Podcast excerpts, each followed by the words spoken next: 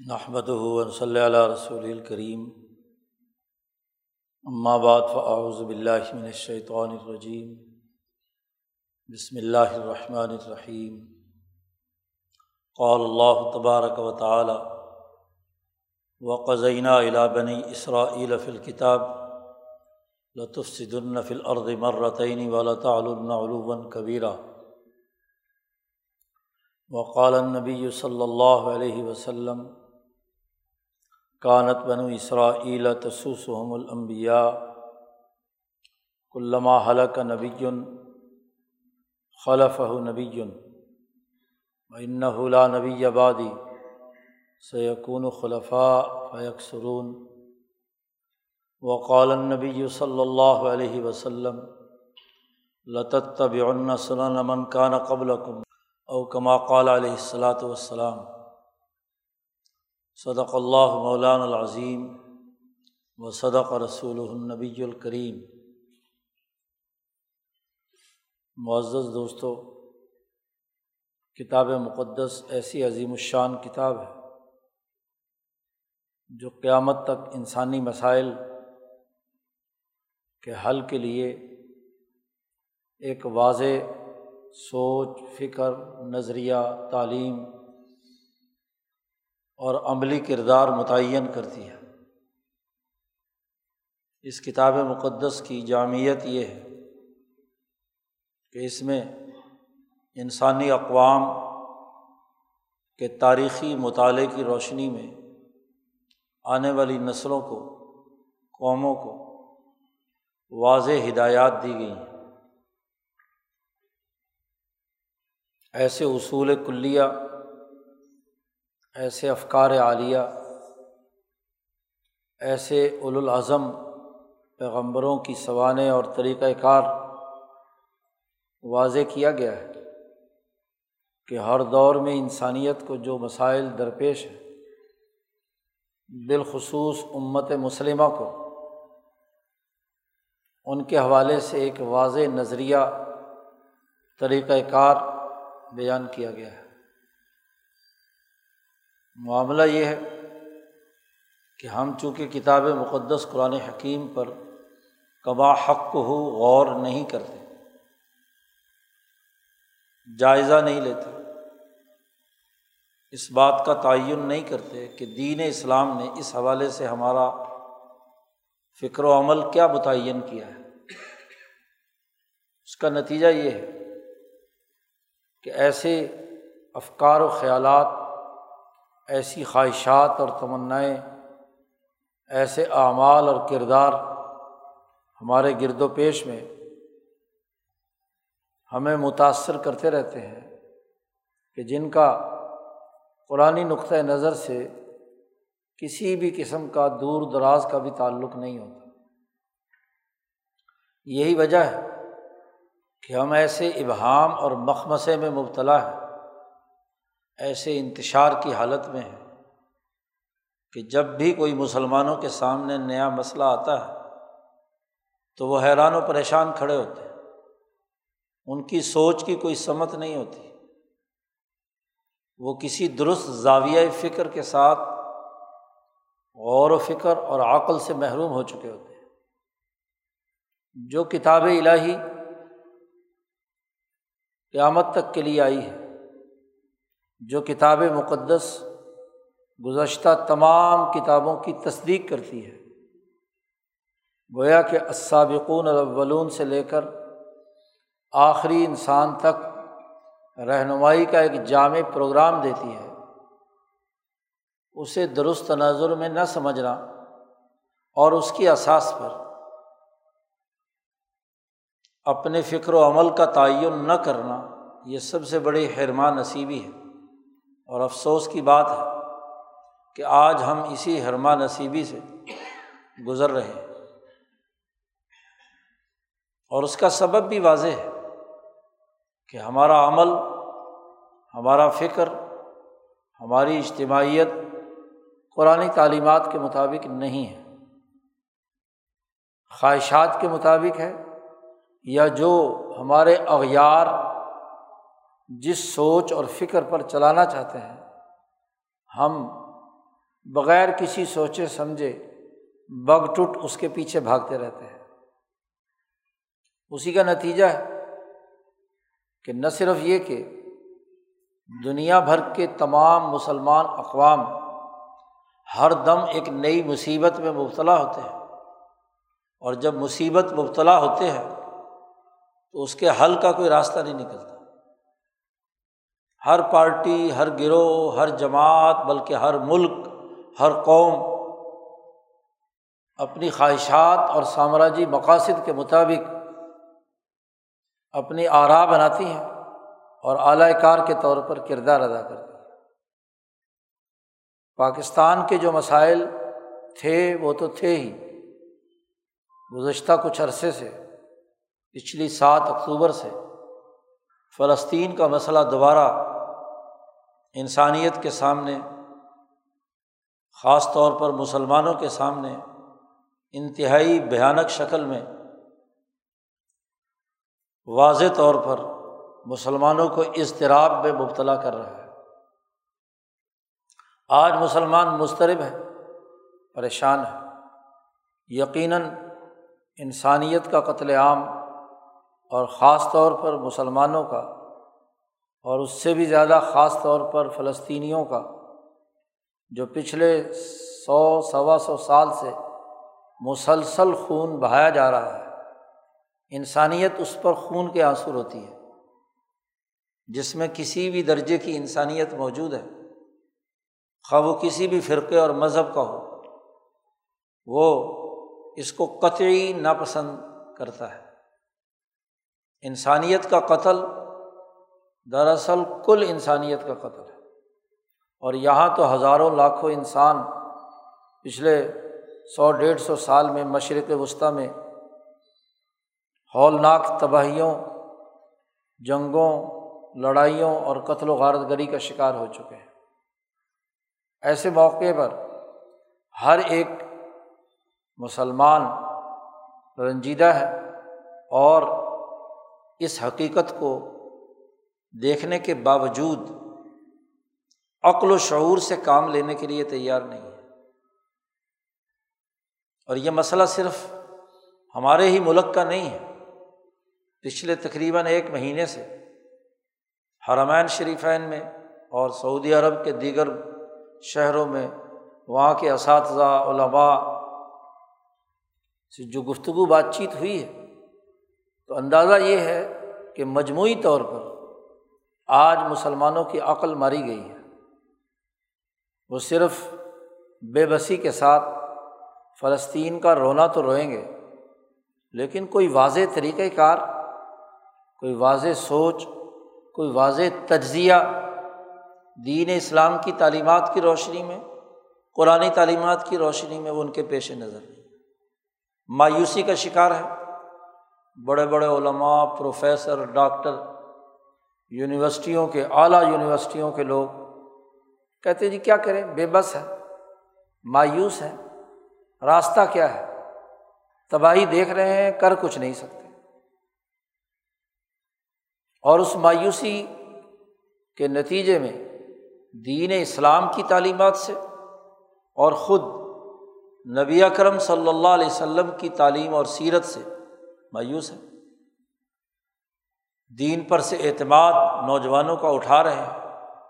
خود تو کسی درجے میں شاید کسی اساتذہ کی تعلیم و تربیت سے اسلام پر قائم ہے اسلامیات کے پروفیسر ہیں، ڈاکٹر ہیں، پی ایچ ڈی کیے ہوئے ہیں، حرمین شریفین کے باسی ہیں۔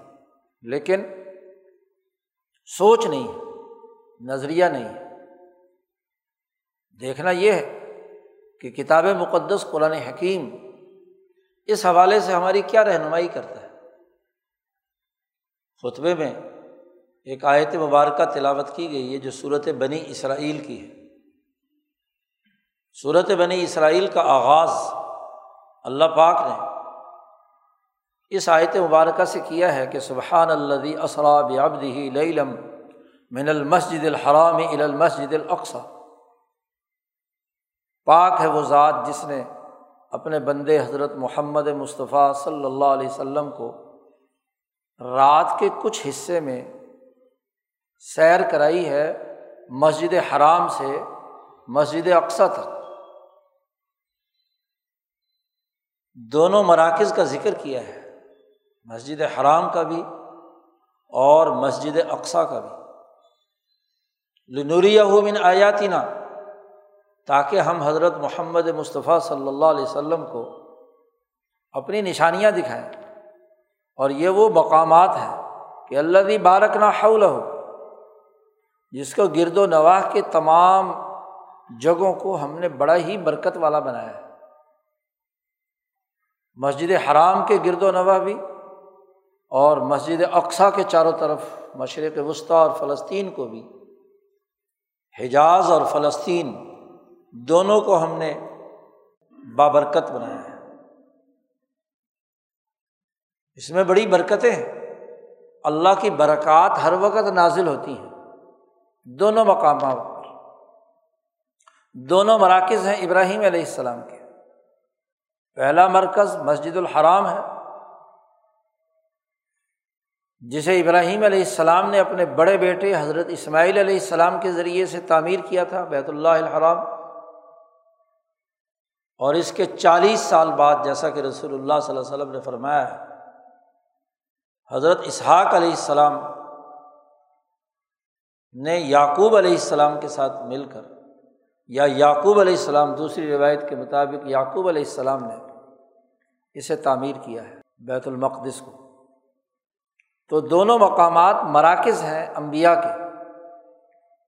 اور امبیا کا مطلب یہ ہے کہ ان امبیا پر ایسے علوم و افکار و تعلیمات نازل ہوئے ہیں جو کل انسانیت کے لیے باعث برکت ہے۔ اسحاق علیہ السلام سے لے کر عیسیٰ علیہ السلام تک، صحف ابراہیم سے لے کر انجیل تک، تمام اسرائیلی تعلیمات جس کے چار پانچ ہزار امبیا علیہم السلام پورے تسلسل کے ساتھ آئے بنی اسرائیل کی سیاست ان کے امبیا کرتے رہے ان کی ترقی، ان کی کامیابی، ان کی عظمت۔ اس لیے کہ انہیں انسانیت کا رہنما بنا کر بھیجا تھا۔ انسانیت کی جان، مال، عزت، آبرو کا محافظ بنایا گیا تھا۔ ابراہیم علیہ السلام نے ان کا نام ہوا سما کم المسلمین انہوں نے اسلام یہ سب مسلمان جو اللہ کو سفرد کرنے والے ہیں۔ نام بعد میں یہودی رکھ لیا ہو، عیسائی رکھ لیا ہو۔ ابراہیم نے نام تو مسلم رکھا تھا اور حنیف رکھا تھا۔ جی۔ یہ تو مسق شدہ تعلیمات آپ نے اپنی طرف سے منسوب کر لی، کوئی یہود و نصارہ کی طرف۔ ورنہ بنیادی طور پر تو مسلمان ہیں۔ بنی اسرائیل۔ محمد مصطفیٰ صلی اللہ علیہ وسلم کو ماننے والی جماعت مسلمان ہے۔ نام ابراہیم علیہ السلام نے رکھا تو بنیادی بات یہ کہ دو ایسے مراکز جو باعث برکت ہے ہزاروں امبیا جہاں آئے ہیں، جس کے چاروں طرف کے علاقے کو اللہ پاک کہتے ہیں ہم نے بابرکت بنایا ہے۔ پھر ایسا کیا مسئلہ ہے کہ وہ مسجد اقسا اس وقت اس حالت میں ہے کہ مسلمان نہ صرف یہ کہ وہاں جا نہیں سکتے، بلکہ اس کے نام پر کام کرنے والے، اس مرکز سے تعلق رکھنے والے آج دنیا بھر میں ذلیل و رسوا ہو رہے جس کے گرد و نواح کی پوری فلسطینی زمین برکت والی ہے۔ وہاں فلسطینی کیوں قتل ہو رہے ہیں؟ کیوں انسانیت کی تباہی اور بربادی ہو رہی ہے؟ اگر ہم اس مسئلے پر غور و فکر کریں، تو ضرور قرآن حکیم کی یہ آیات ہماری رہنمائی کرتی اللہ پاک فرماتے ہیں کہ اس بیت المقدس میں آتعینہ موسل کتاب ہم نے موسا کو کتاب دی تھی۔ موسا علیہ السلام کو کتاب دی تھی کہ اس کتاب ہدایت کی روشنی میں وہ عمل کرے حدلی بنی اسرائیل، ہم نے اسے بنی اسرائیل کی ہدایت کا ذریعہ بنایا تھا۔ وہ ایک ڈاکومنٹ تھا، وہ ایک میساک تھا، وہ ایک معاہدہ تھا، وہ ایک آئینی فریم ورک تھا۔ وہ زندگی بسر کرنے کا ایک اسلوب اور طریقۂ کار تھا۔ ولی بنی اسرائیل۔ اللہ تخذ و مندونی وکیلا، کہ تم اللہ پاک فرماتے ہیں، میرے علاوہ کسی کو اپنا وکیل نہیں بناؤ گے۔ کسی غیر کو، کسی سامراجی اور تاوتی قوت کو، کسی دشمن کو اپنا وکیل اور نمائندہ نہیں بناؤ گے۔ اللہ تخذ و مندونی وکیلا۔ تم تو وہ نسل ہو جو منو علیہ السلام کے ساتھ کشتی میں سوار ہوئی تھی۔ ضروریت من حملہ مانوح وہ منتخب لوگ جن کو اس طوفان نو سے بچا کر اللہ میاں نے اس قرۂۂ عرض پر بسایا تھا۔ تمہارے لیے تو ہم نے یہ ہدایت کی کتاب نازل کی تھی۔ لیکن کیا ہوا؟ قرآن حکیم یہ آیات بیان کرنے کے بعد وہ قانون اور ضابطہ بیان کرتا ہے۔ وہ قزینہ الا بنی اسرا فل کتاب لطف صدن فل عرض مرتعین ولطا علوم کبیرہ پھر ہم نے حضرت عبداللہ ابن عباس قزینہ الا بنی اسرائیل کا ترجمہ کرتے علم نا ہوم ہم نے انہیں بتایا تھا۔ ماضی کی پوری تاریخ گزری ہوئی، ہم نے ان کو ہر مرحلے پر بتائی۔ اور آج یہ جو یہودی نبی کرم صلی اللہ علیہ وسلم کے زمانے میں ہیں، ان کو بھی ہم بتا رہے ہیں کہ تم بنی اسرائیلیوں نے لطف سے دن نفل عرد مرتعین تم نے تاریخ اٹھا کر دیکھو، دو مرتبہ فساد مچایا زمین میں۔ تم نے دو مرتبہ فساد مچایا۔ والا تعلوم علوم کبیرہ اور تم نے بڑا تکبر، بڑا غرور، بڑی بڑائی۔ آمریت مسلط کی تھی، معاشی فساد مچایا، سیاسی آمریت قائم کی۔ اس کے نتیجے میں اللہ پاک نے تمہیں سزا دینی، آگے سزا کا تذکرہ ہے۔ فساد کیا ہے؟ تو رات میں اللہ نے قضا فیصلہ جاری کیا تھا، علم دیا تھا۔ یہ بات وضاحت کے ساتھ بیان کی تھی، جس کو قرآن حکیم نقل کرتا ہے۔ بھائی خزنہ میسا کم لا تصفکون دما اکم ولا تخرجون انفسکم من دیارکم سما اقرر تم و ان تم تشدون ہم نے تم سے میساک لیا تھا، عہد لیا تھا۔ صرف یہی نہیں کہ اطلاع یا علم دے دیا ہو۔ علم دینے کے بعد باقاعدہ عہد و میساک ہوا ہے۔ ایک ہے کسی کو اطلاع دے دینا اور ایک ہے اس اطلاع کے بعد باقاعدہ اگریمنٹ کرنا۔ تو ہم نے تم سے میساک کیا تھا دو باتوں لا تصفکون دما اکم دیکھو، تم اپنا خون مت بہانا قتل انسانیت کا ارتکاب مت کرنا انسانوں کو قتل مت کرنا۔ ایک بات اور اگر انسانوں کو قتل نہ کرو تو دوسری حرکت جو ہوتی ہے سیاسی طور پر، وہ انسانوں کو اپنے وطن سے جلا وطن کر دینا۔ بلا تو خریجون انف سکم کو یہ سیاسی قتل ہے۔ جو آدمی اپنی دھرتی سے بے وطن ہو جائے، پردیسی بن جائے اس کی سیاسی طاقت ختم ہو گئی۔ اس کی نسل کا تسلسل ختم ہو گیا۔ انسانوں کی نسلیں ایک دوسرے سے جڑی ہوتی ہیں۔ ابن انجدن باپ، دادا، پردادا۔ اور جس دھرتی میں باپ، دادا، پردادا دفن ہوتے ہیں، وہاں سے انسانی وجود جسمانی اور روحانی طاقت حاصل کرتا ہے۔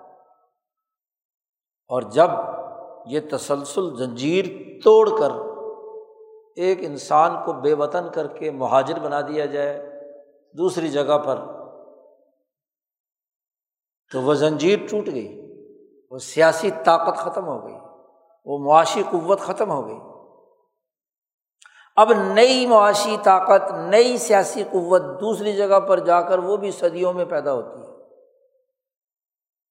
تسلسل ٹوٹ گیا۔ انسانی اعمال، افکار، اجسام، ارواح تسلسل سے جڑی ہوئی ہوتی ہے۔ پودے سے پودا اگتا ہے، نسل سے نسل چلتی ہے۔ افکار بھی اسی طرح، نسل سے نسل میں منتقل ہوتے ہیں۔ دادے سے پوتے میں اور پوتے سے پھر اگلے پوتے میں۔ تو افکار کا تسلسل ٹوٹ جائے، سوچ ختم ہو جائے، زنجیر ٹوٹ جائے، تو وہ کٹے ہوئے درخت کی طرح ہوتا ہے۔ درخت کو کاٹ دیا جائے تو جڑ تو ختم ہو گئی۔ اب اس سے کیا ہوگے گا تو قرآن نے کہا کہ ہم نے تم سے یہ میساک لیا تھا کہ نہ تو قتل انسانیت کرنا اور نہ ہی انسانوں کو اپنے وطن سے، گھروں سے نہ نکالنا۔ لا تخرجون انفسکم من دیارکم۔ اللہ پاک کہتے ہیں کہ ہم نے تم سے میساک لیا تھا اور سم اقرر تم تم نے اقرار بھی کر لیا تھا۔ حلف بھی اٹھایا تھا کہ ٹھیک ہے ہم یہ دو کام نہیں کریں اور وہ ان تم تشہدون اور تم نے اس پر شہادت بھی میساک پر شہادت بھی لی تھی۔ تم نے گواہی دے کر کہا تھا کہ ہم اسے مانتے ہیں۔ لیکن تم نے کیا حرکت کی؟ فساد کیا ہے؟ سو ان تم ہاؤلائی تک ترون انف سکم و تخرجون تم وہ لوگ ہو کہ تم نے اپنے آپ اپنے لوگوں کو قتل کیا، اپنے ہی بنے اسرائیلیوں وہ تخرجون انفسکم من دیاری کم اور تم نے اپنے آپ اپنے ہی لوگوں کو، تمہاری جڑیں تھیں تمہاری نسل تھی، تمہارے ہی برادران وطن تھے، برادران نسل تھے، تم نے ان کو جلا وطن کیا تھا یہ فساد ہے۔ اور اس کی وجہ خود نبی اکرم صلی اللہ علیہ وسلم کی ایک طویل حدیث میں ہے۔ امام تبری نے تفصیل تبری میں بڑی تفصیل سے وہ روایات نقل کی ہیں کہ کیسے انہوں نے فساد مچایا، کیا کیا خرابیاں کی بنی اسرائیل نے۔ اسی کو قرآن نے کہا ہے کہ تم فساد مچاؤ گے، معاہدے کو توڑ کر قتل انسانیت کا ارتکاب کرو گے اور انسانوں کو جلا وطن کرو گے اور جب تم یہ حرکت کرو گے تو ہم سزا دیں گے۔ فیدا جا واد اولا باسنا علیکم عباد اللہ علی باسن شدید ان فجاس و خلالت دیار جب تم نے پہلی دفعہ فساد مچایا قتل انسانیت کا انتخاب کیا،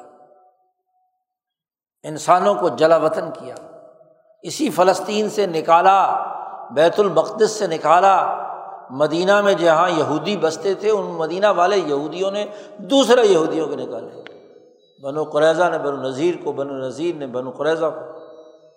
خیبر میں جہاں بستے تھے، وہاں یہ حرکت کی۔ فلسطین میں جہاں تھے، وہاں حرکت کی۔ بیت المقدس میں یہی حرکت کی۔ جب بیت المقدس میں پہلی دفعہ تم نے حرکت کی، پہلی دفعہ فساد مچایا، اور فساد کیا تھا؟ قتل انسانیت کا اور قتل بھی عام آدمی کا نہیں امبیا کا قتل۔ وسرین لکھتے ہیں کہ پہلی دفعہ انہوں نے امبیا قتل کیے، حضرت ذکریہ علیہ السلام کو قتل کیا، جس الاظم پیغمبر نے ان کو سیدھا راستہ بتانے کی کوشش کی تو تم نے امبیا کو قتل کیا۔ ذکریہ علیہ السلام کے قتل کا عذاب یہ ہوا کہ پوری بنی اسرائیلی قوم بابرکت جگہ، ایک بابرکت اور مقدس شخصیت کو اور ایک مقدس انسان کا خون بہانے کے نتیجے میں وہ بابرکت والی جگہ، عذاب والی جگہ بنا دیا۔ باسنا علیکم عباد اللہ۔ امبیا کو گرفتار کر لیا۔ جی امبیا کی اولاد کو گرفتار کر لیا۔ مشکے کس کر فارس لے گیا۔ بیت المقدس کو اجاڑ دیا۔ وہاں کی جو تورات اور اس کی کتابیں ہیں، وہ اٹھا کر لے گیا۔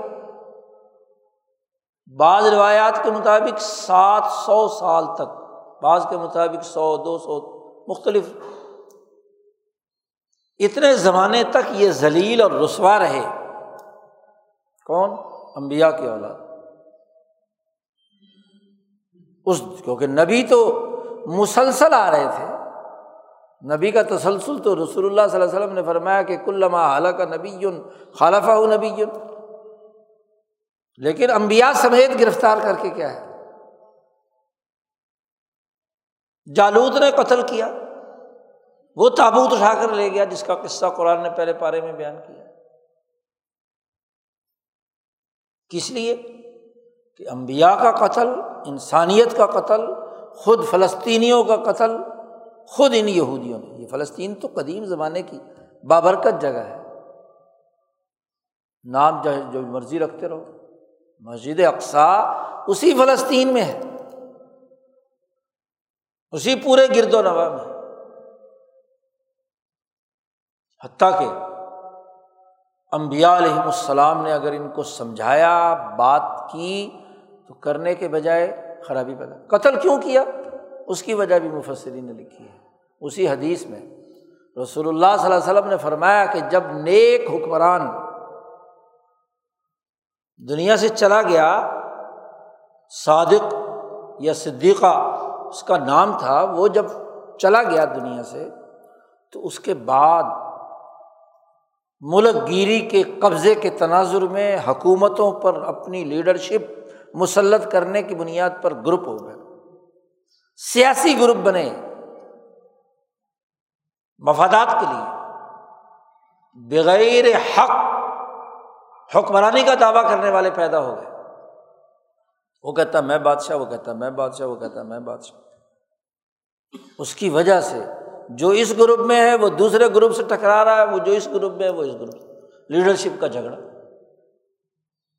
سیاسی طاقت حاصل کرنے کے لیے قتل انسانیت۔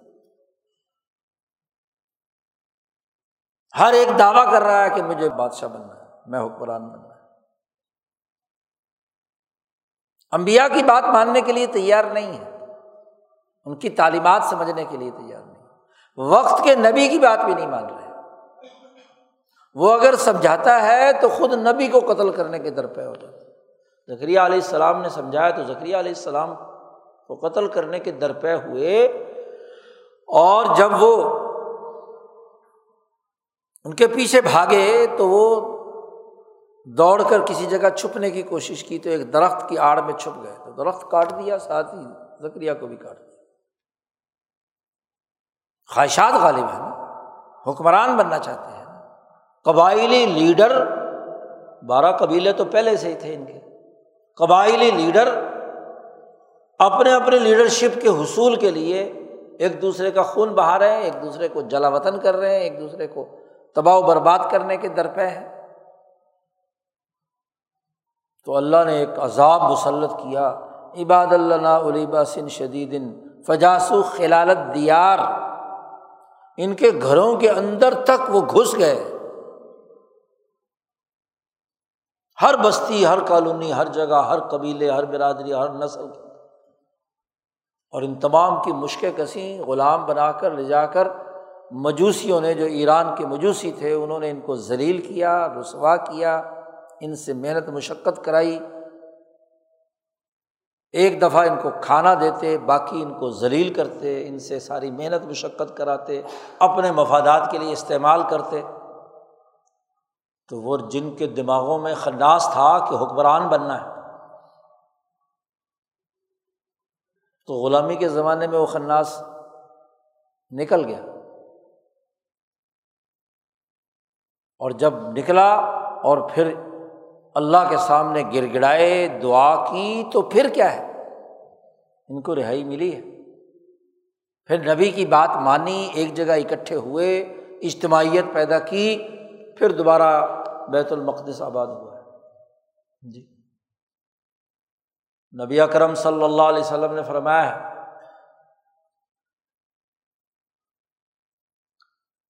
کہ خلافت اور نبوت کے بعد ایک زمانہ ایسا آئے گا کہ لوگ بغیر حق کے حکمرانی کے حکمران بننا چاہیں گے۔ سیاست بغیر حق کے حکمرانی کے درست نہیں ہے اور حق کے حکمرانی کی خصوصیت کیا ہے؟ دو باتیں۔ بلا تفریق رنگ نسل مذہب، انسانیت کو قتل عام سے بچانا اس کی ذمہ داری قبول کرنا اپنی مملکت کے ہر شہری کی جان، مال، عزت، آبرو کا تحفظ کرنا۔ اس کی معاشی خوشحالی کے لیے کردار ادا کرنا۔ خدمت انسانیت کا کردار ادا کرنا، یہ حق کے حکمرانی ہے۔ اور اس کے بغیر ہی کوئی دعویٰ کرتا پھرے۔ کہ مجھے لیڈر بنا دو، مجھے حکمران بنا دو، مجھے وزیر اعظم بنا دو۔ دوسروں کو وکیل بنا کر، دوسروں کی احساس پر۔ اللہ نے تو کہا تھا، اللہ تخذ و مندونی وکیلا، میرے علاوہ کسی کو وکیل نہ بنانا۔ اب اغیار کو اپنا نگران اور وکیل بنا کر حکمرانی حاصل کرنے کی کوشش کرنا، یہ وہ جرم ہے۔ یہ بنی اسرائیل نے کیا، پہلی دفعہ بھی کیا اور پھر دوسری دفعہ بھی کیا۔ لپاگ نے فرمایا کہ جب دوسرا وعدہ آیا تو پھر کیا ہے؟ ہم نے پھر سزا دی اور اس قدر سزا دی کہ دشمن تمہارے علاقوں میں داخل ہو کر ولیتبرو مالو تتبیرا مسجد میں، مسجد اقسا میں داخل ہو گیا۔ اینٹ سے اینٹ بجا دی، بیت المقدس صاف کر دیا، گرا دیا۔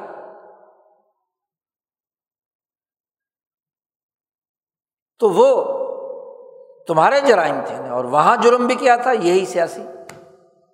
حکمرانی کی لڑائی، حکمرانی کے مفادات کی جنگ۔ اب یہ دو دفعہ قرآن حکیم کہتا ہے، بنی اسرائیل نے یہ حرکت کی۔ اب دیکھیے، رسول اللہ صلی اللہ علیہ وسلم کی حدیث۔ آپ صلی اللہ علیہ وسلم نے مسلمانوں سے کہا کہ لطت طب سنا من کا نہ قبل کو حضب نال بن نال تم ضرور بھی ضرور اتباع کرو گے۔ اپنے سے پہلے لوگوں کی۔ اور اس قدر اتباع کرو گے کہ حضب نالا بن نال جیسے جوتا جوتے کے برابر ہوتا ہے۔ سائز میں کوئی فرق نہیں۔ یعنی اگر بنی اسرائیل نے بڑے دو فساد مچائے ہیں، تو تم بھی بڑے دو فساد مچاؤ۔ تمہارے ساتھ بھی دو دفعہ اسی طرح ہوگا فجاس و خلال دیار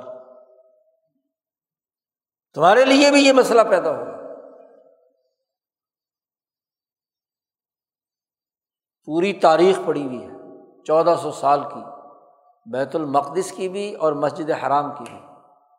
کہ کہاں کہاں، کس کس موقع پر ہر قبیلے کے لیڈر نے حکمران بننے کے لیے اغیار سے تعلقات پیدا کر کے قتل انسانیت اور انسانوں کو جلا وطن کرنے کے لیے کردار ادا کیا۔ یہ مسئلہ فلسطین کوئی آج کی پیداوار ہے۔ ذرا سو سال پہلے انیس سو سولہ سترہ کی تاریخ اٹھا کر دے بیت المقدس، مصر، حجاز بلکہ اکثر عالم اسلام ایک خلافت کے ماتحت تھا، خلافت عثمانی۔ ان کے پاس حق حکمرانی تھا کہ چھ سو سال تک انہوں نے انسانوں کے حقوق کی حفاظت کی تھی۔ انسانوں کی معاشی ترقی کے لیے کردار ادا کیا خاص طور پر حرمین شریفین میں، بیت المقدس میں، مسجد اقسا میں۔ یہاں کے لوگوں کا وہ اس قدر احترام کرتے تھے ترکی کہ دنیا بھر میں جتنے وسائل خرچ کرتے تھے، اس سے دگنا تگنا یہاں کے شہریوں کو، یہاں کے رہنے والوں کو دیتے تھے۔ فلسطین خوشحال تھا، مدینہ خوشحال تھا، مکہ خوشحال تھا۔ ذرا وسیع منظرنامے میں دیکھو کہ ان ترکوں کے خلاف برطانوی ایجنٹوں کو وکیل بنا کر ان کے نمائندہ بن کر ہر جگہ کے قبائل عرب۔ جو قبائل یہود نے کیا تھا، وہ قبائل عرب نے بھی۔ غداری کی ترکوں سے۔ برطانیہ کے لیے ایجنٹی کی۔ اس کا قبضہ کرانے کے لیے اعلی کاری کا کردار ادا کیا۔ اور اپنے ہی عرب قبائل کو تباہ و برباد کیا، قتل و غلط گری کا کیا تاریخ بھول جائے گی؟ کہ حرمین شریفین پر، مکہ اور مدینہ اور حجاز پر۔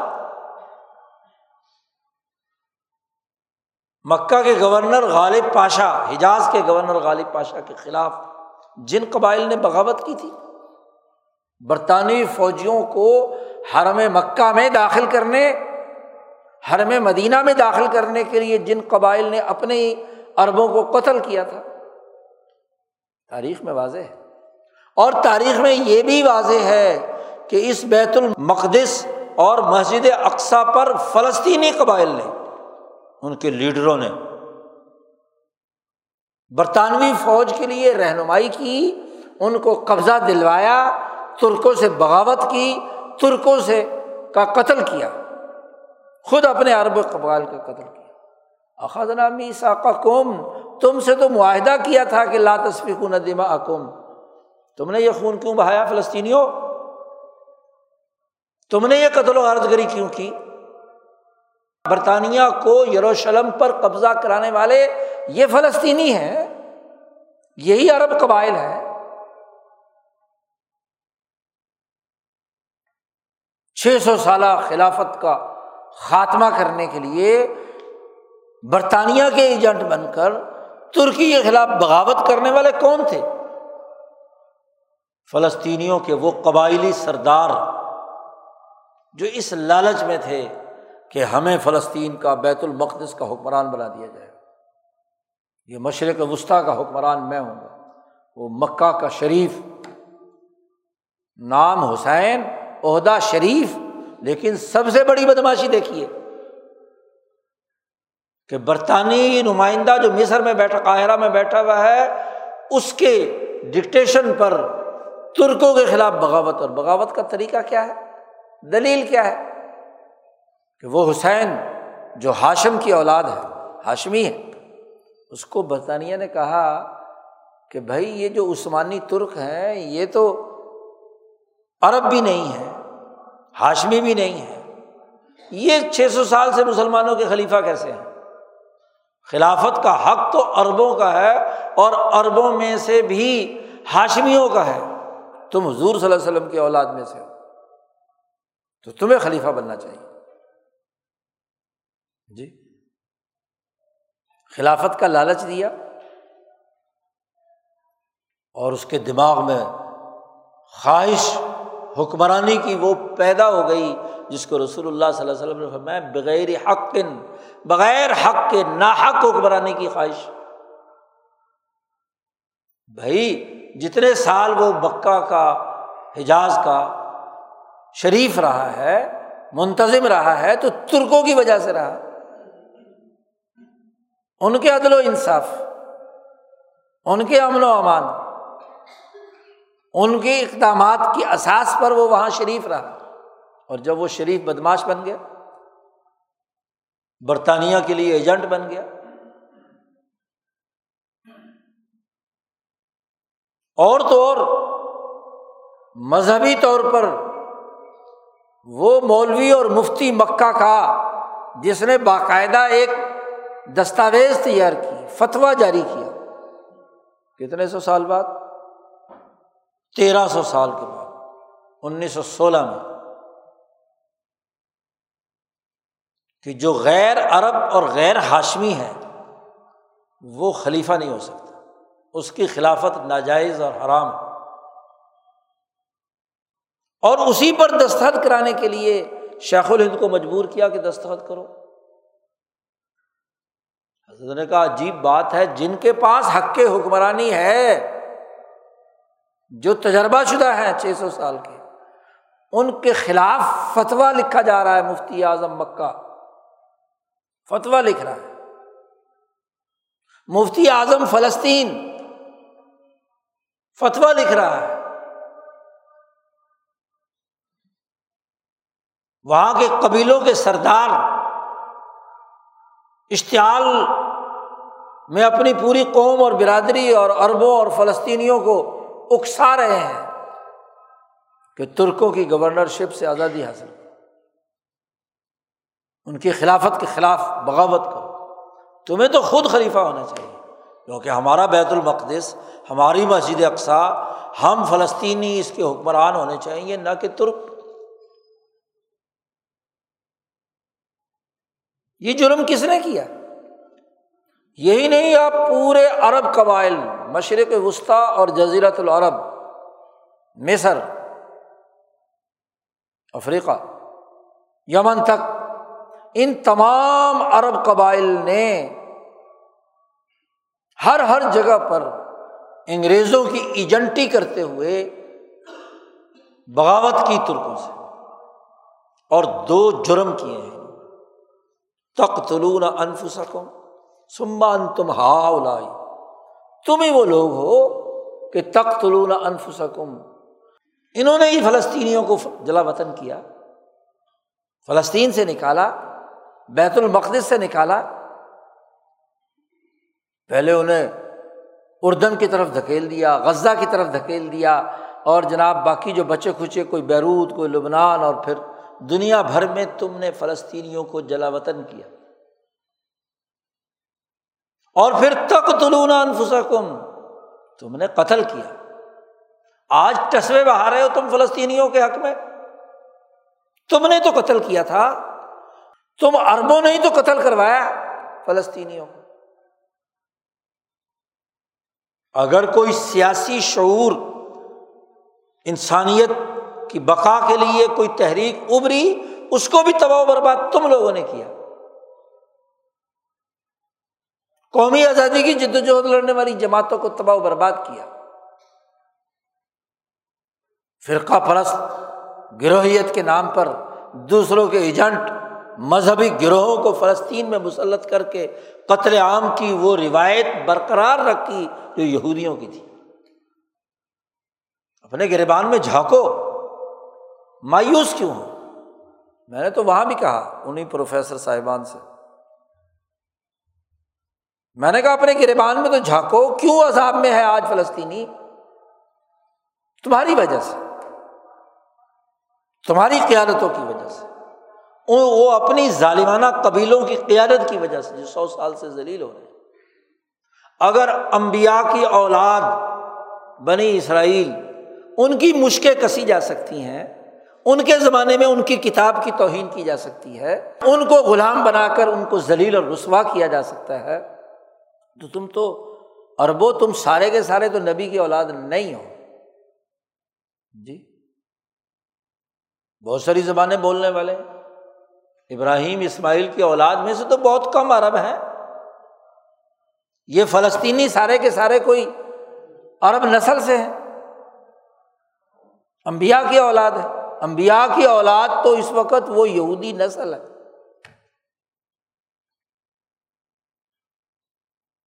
جو اس وقت سہونی بن کر انسانیت کے لیے تباہی اور بربادی کا باعث بنی اس پر جو ذلت اور رسوائی اور لانت اللہ نے قیامت تک کی ہے، تو اس لانت کا حصہ وہ اٹھا رہی ہے۔ سہونیت، وہ یہودیت۔ تم بتاؤ کہ تم نے کیا کیا؟ اور پچھلے سو سال کی آپ تاریخ اٹھا کر دیکھیں۔ پہلے اس فلسطینی قبیلے کے سردار جس نے غداری کر کے یروشلم پر، بیت المقدس پر برطانیہ کا قبضہ کرایا، جس کے نتیجے میں اعلان بالفور ہوا، جس کے نتیجے میں فلسطین کے سرزمین میں اسرائیل کا خنجر گھونپا گیا، اس کی جڑ تو برطانیہ کا قبضہ تھا۔ اور برطانیہ کے قبضہ کرانے کے مجرم وہ اس وقت سے لے کر آج تک اللہ کے علاوہ سامراج کو وکیل بنانے والے، کوئی قطر میں بیٹھا ہوا ہے، کوئی مصر میں بیٹھا ہوا ہے، کوئی بیٹھا ہوا ہے، فلسطینیوں کے قتل عام کے لیے، انسانیت کے قتل کے لیے راہ ہموار کر عجیب بات ہے۔ مظالم ایک دو دن کی بات ہے۔ یہ سات اکتوبر کو تمہیں یاد آئے ہیں کہ تم اس کے لیے اقدام کرو۔ پھر عجیب تماشا۔ کہا جاتا ہے کہ جی ہم نے بڑے خفیہ طور پہ اسرائیلی انٹیلیجنس فیل ہو گئی، اس کو تو پتہ ہی نہیں چلا۔ ہمارے جناب یوں اڑ کر گئے اور ایسے یوں کیا، وہ کیا، ہم نے اسرائیلیوں کو جرغمال بنا لیا۔ یہ کر لیا، وہ کر لیا۔ ابھی ہمیں وہاں سے پتہ چلا کہ اس اقدام سے کئی دن پہلے سعودی عرب میں رہنے والا فلسطینی بتلا رہا ہے کہ ہم اقدام کرنے والے ہیں۔ اچھا جو فلسطینی سعودی عرب میں رہ رہا ہے، اسے پتا ہے۔ اسرائیلی انٹیلیجنس پاگل ہے۔ اسے نہیں پتا بھائی تمہاری تیاریاں سب کچھ یہاں تک کہ فلسطینی کو پتا ہے۔ تو دنیا میں کسی کو کوئی انٹیلیجنس اس کو نہیں پتا چلا۔ دیکھنا یہ ہے کہ یہ عذاب خواہش پرست حکمرانی کی خواہش رکھنے والے لیڈروں کی وجہ سے فلسطینیوں پر عذاب ہے۔ بیچارہ عام فلسطینی مظلوم انسان جس کا گھر اجڑ گیا، جس کے بچے اجڑ گئے ہاں جی جو لاشیں لیے پھرتا ہے، اس کی تباہی کا ذمہ دار ان کا لیڈر ایزا وسد الامر غیر اہلی فن تذر سا جب کسی قوم کی لیڈرشپ مفاد پرست نا اہل نالائق، سیاسی شعور سے محروم ہو، تو اس قوم کی قیامت آ جاتی ہے۔ آج فلسطینیوں کے ظلم کا سبب خود اس کی وہ قیادت ہے جو فرقہ واریت کے نام پر سامراج کی ایجنٹی کرتے ہوئے اس کے ساتھ مل کر یہ حرکتیں کر رہی ہے سہونیت نے تو کرنی ہی کرنی ہے۔ وہ تو اللہ کی لانت میں مبتلا اور پھر مذہب یہودیت، اس کے بارے میں تو اللہ نے کہہ دیا کہ یہ قیامت تک ذلیل اور رسوا ہوں گے۔ ضریبت علیہم ذلت والمسکنت وباء بغضب من اللہ۔ ان پر ذلت ہے اور مسکنت ہے۔ سیاسی طور پر ذلیل، معاشی طور پر مسکین۔ یہ یہودیوں کی خصوصیت قرآن بیان کر رہا ہے۔ اور اس ذلت سے نکلنے کے دو ہی آپشن قرآن نے بیان کیے ہیں۔ اللہ بحبل من اللہ و حبل من الناس۔ یا مسلمان ہو جائے، اللہ کی رسی پکڑ لیں اللہ کی تعلیمات پر عمل کریں اور اگر اللہ کی رسی نہیں پکڑی، ابھی بھی وہ یہودی ہیں۔ اور اگر کوئی یہودی طاقتور ہے، ذلت سے نکل گیا ہے، مسکنت سے نکل گیا ہے، تو حبل من الناس۔ کسی نہ کسی دوسری انسانی قوم کی رسی پکڑ کر، برطانیہ کی رسی پکڑ کر، امریکہ کی رسی پکڑ کر۔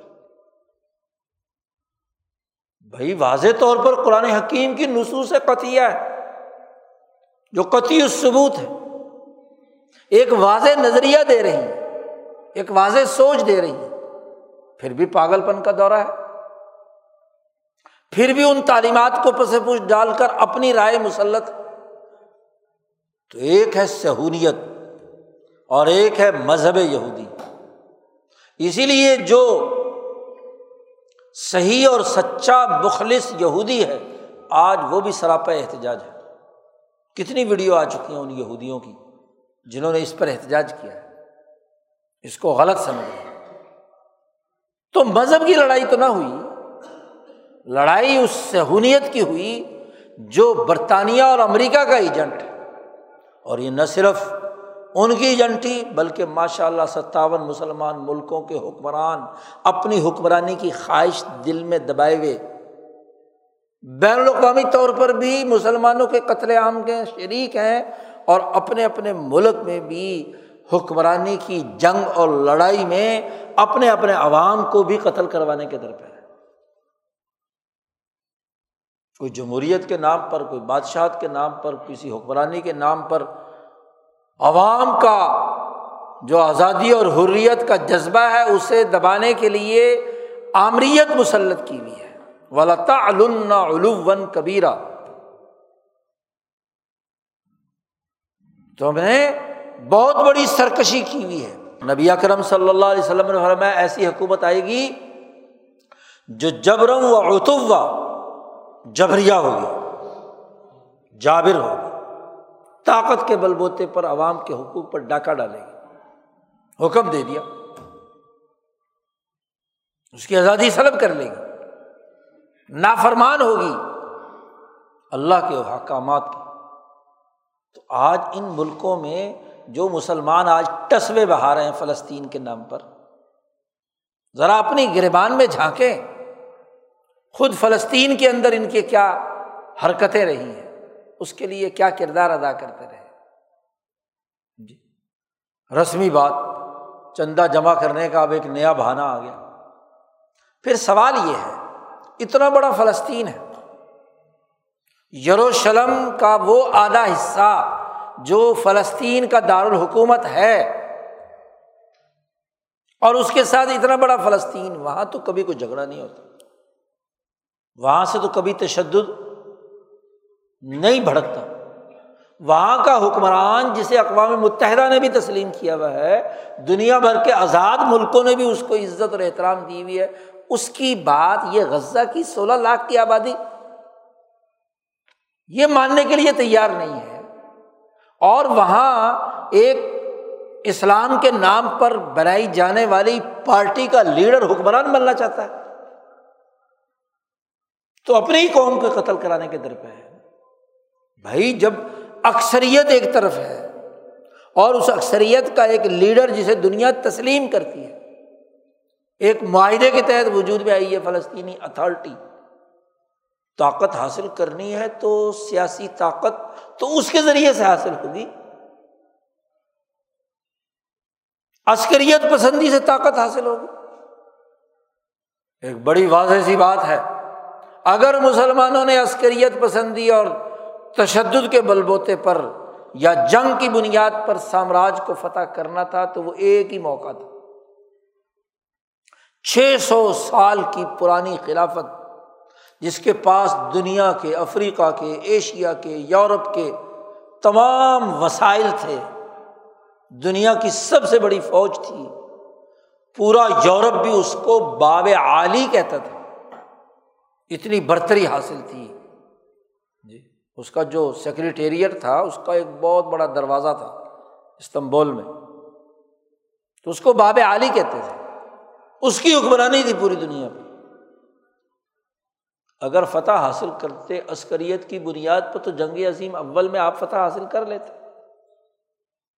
اتنے بڑے وسائل ہونے کے باوجود اگر تمہاری غداری، تمہارے قبیلوں کی غداری انہیں فلسطینیوں، عربوں کی غداری کے نتیجے میں ترک فوجوں کو شکست ہوئی ہے، تو آج کس مرتے پر ایک چھوٹا سا ملک عسکریت کی بنیاد پر فتح حاصل کرنا چاہتا ہے۔ نبی اکرم صلی اللہ علیہ وسلم نے بنی اسرائیل کا جب تذکرہ کیا ہے بیت المقدس کا، امام تبری نے پوری لمبی روایت نقل کی ہے۔ تو وہاں نبی نے جو تقریر کی ہے، اللہ نے ان کو وہی کی اور انہوں نے جو تقریر کی ہے قوم کے سامنے، وہ کیا ہے؟ کہ تمہاری عقل سلب ہو گئی۔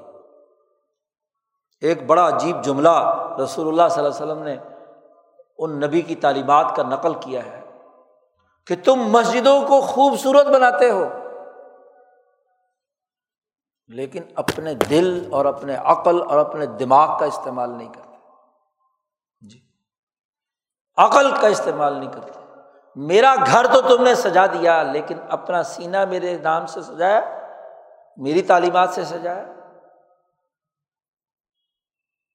پوری تقریر پڑھنے والی ہے جو نبی نے کی ہے وہاں، پورا منظر نامہ بیان کیا ہے۔ عقل سلب ہو گئی، نفس خواہشات کے بندے بن گئے۔ فلانا فلانا تم نے رسمی کام کیا، نماز پڑھی لیکن نماز کا اثر تمہارے دل میں نہیں گیا۔ تو رات پڑھی، تو رات نے سے تم نے جو عقل سیکھنی تھی وہ نہیں سیکھی۔ جی۔ اپنے اپنے کنیسوں اور سوماؤں اور اپنے اپنے عبادت گاہوں کو خوب سجایا، لیکن اس کا جو فکر اور نظریہ تھا وہ ختم ہو گیا۔ وہی بات نہیں ہے جو رسول اللہ صلی اللہ علیہ وسلم نے فرمایا۔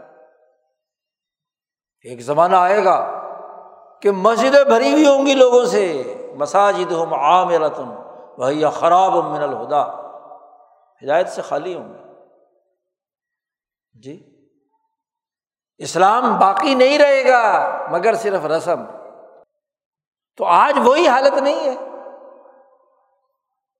اور پھر جب انہیں یہودیوں اور عیسائیوں کے نقش قدم پر چلنے کی بات رسول اللہ صلی اللہ علیہ وسلم نے فرمائی کہ تم بھی ان کی نقل یہ اسی آیت کی تشریح ہے نا کہ لطف سد النفل عرض مر رہا ہی نہیں وہاں بھی نون ثقیلا لام تاکید کا۔ یہاں بھی لطف تب ان سننا من کا نہ قبل تم بھی ان کی اتباع کرو گے۔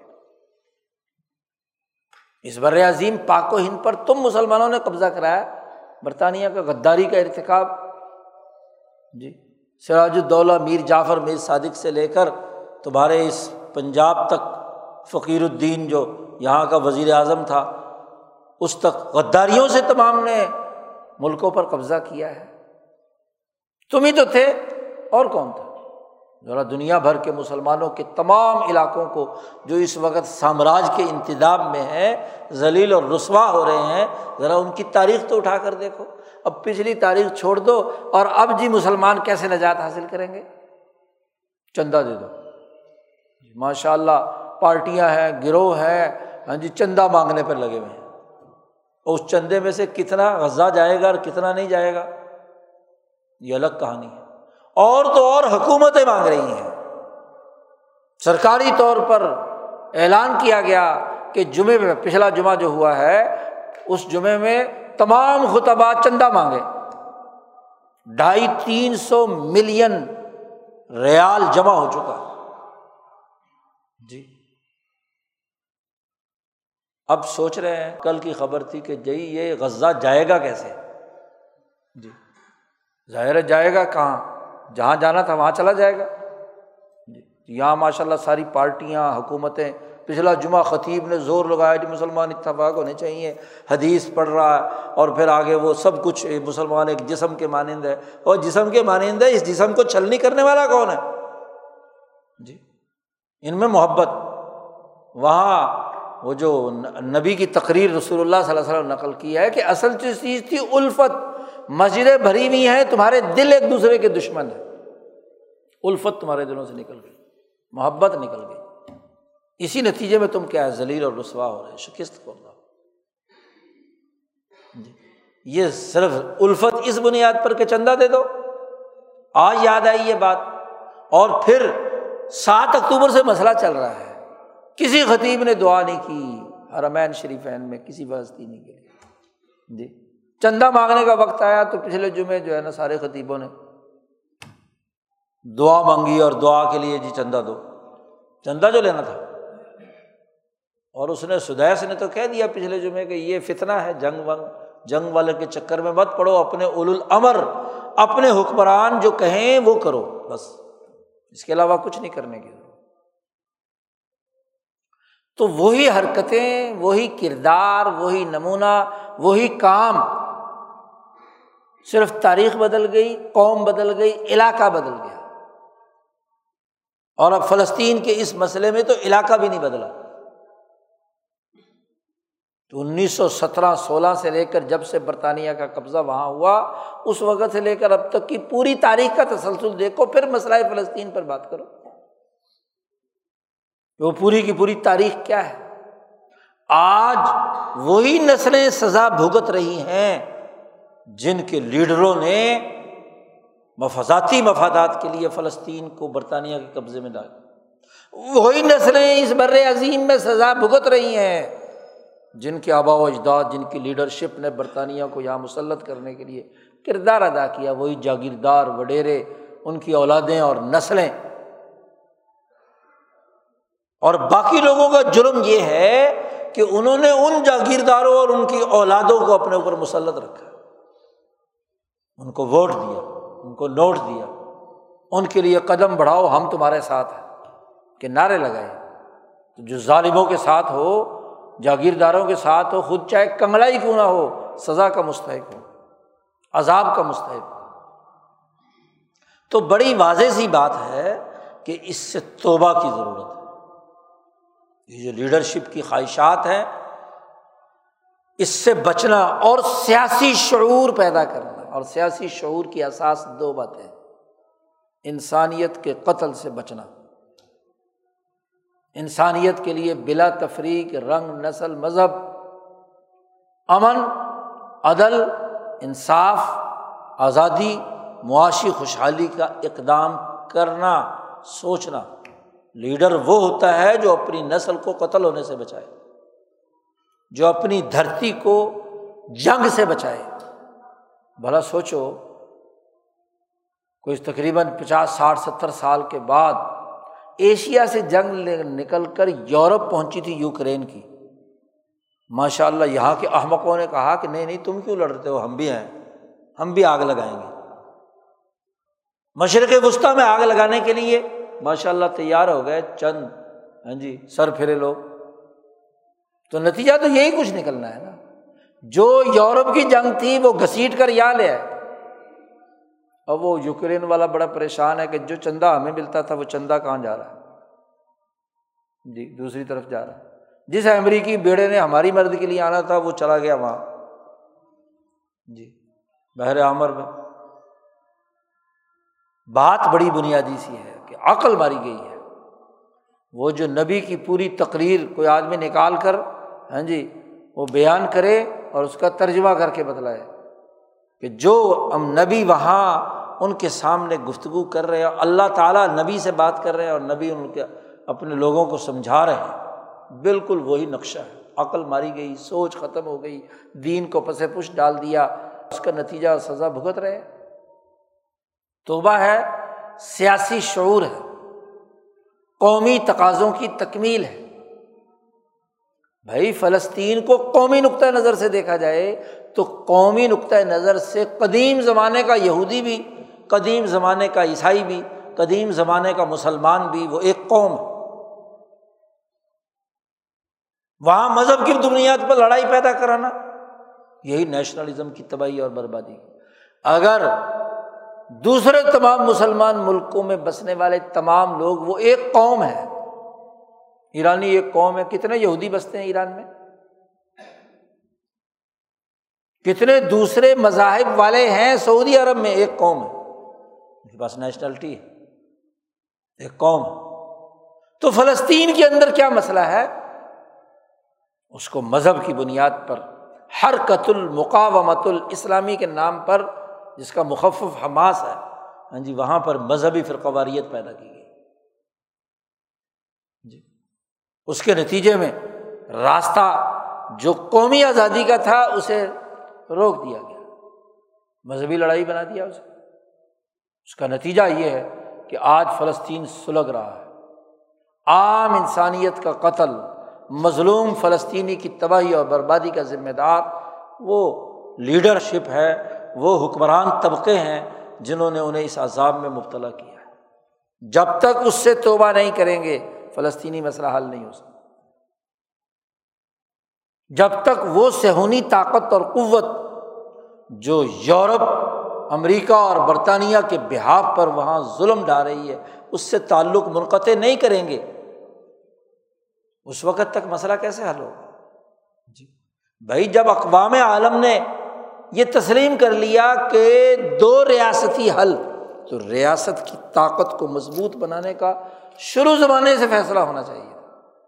یہ نہیں کہ ہر حملے پر ہاں جی پسپائی اختیار کرو، کچھ علاقہ قبضہ کرو اور اب ماشاء اللہ قطر میں مذاکرات جاری ہیں، امریکی، اسرائیلی اور آپ کی بھی مذہبی جماعتوں کے دو بڑے بڑے نمائندے وہاں موجود ہیں کہ جی غزہ کا سیکورٹی کا کنٹرول وہ اسرائیل کے قبضے میں آ جائے۔ اس بات پر مذاکرات ہے یہ مسئلے کا حل ہے۔ یہ تو ایک بہت بڑی جیل جو پچاس سال سے غزہ بنا رکھی ہے، اس جیل پر ایک اور ظالم، تسلط، ظالمانہ تسلط قائم کرنے کا راستہ ہے۔ یہ کون سے مذاکرات ہیں؟ کس بات کی بات؟ یہ چار گھنٹے ہم بمباری نہیں کریں گے۔ چار گھنٹے کیا ہوتا ہے؟ اور بڑی آپ کا میڈیا شور مچا رہا ہے کہ جی دیکھو جنگ بندی، امریکہ نے جنگ بندی کرا دی۔ وائٹ ہاؤس بھی اس پر پریس کانفرنس کر رہا ہے کہ جنگ بندی کرا دی۔ کون سی جنگ بندی؟ کیسی جنگ بندی؟ قتل عام جاری، تباہی بربادی ہو رہی اور صرف چار گھنٹے کی جنگ بندی سے کیا جنگ بندی ہو جاتی؟ اور جنگ بندی کی شرائط کیا ہے پہلے وہ تو سامنے لاؤ۔ کس بنیاد پر یہ جنگ بندی ہوئی ہے؟ تمہاری شکست خوردگی کی بنیاد پر، اسرائیل کے تسلط کی بنیاد پر، سہولیت کے غلبے اور فتح کی بنیاد پر۔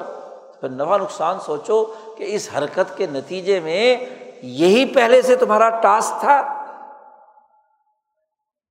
اس عالمی دنیا میں کوئی بھی واقعہ کسی جگہ پر ہوتا ہے، تو عالمی نیٹ ورک اور اس کے سامراجی مقاصد کے تحت وقوع پذیر ہوتا ہے۔ اچھا، سیاسی شعور اس حقیقت کی نشاندہی کرتا ہے یہ اچانک تھوڑے ہو جاتا ہے۔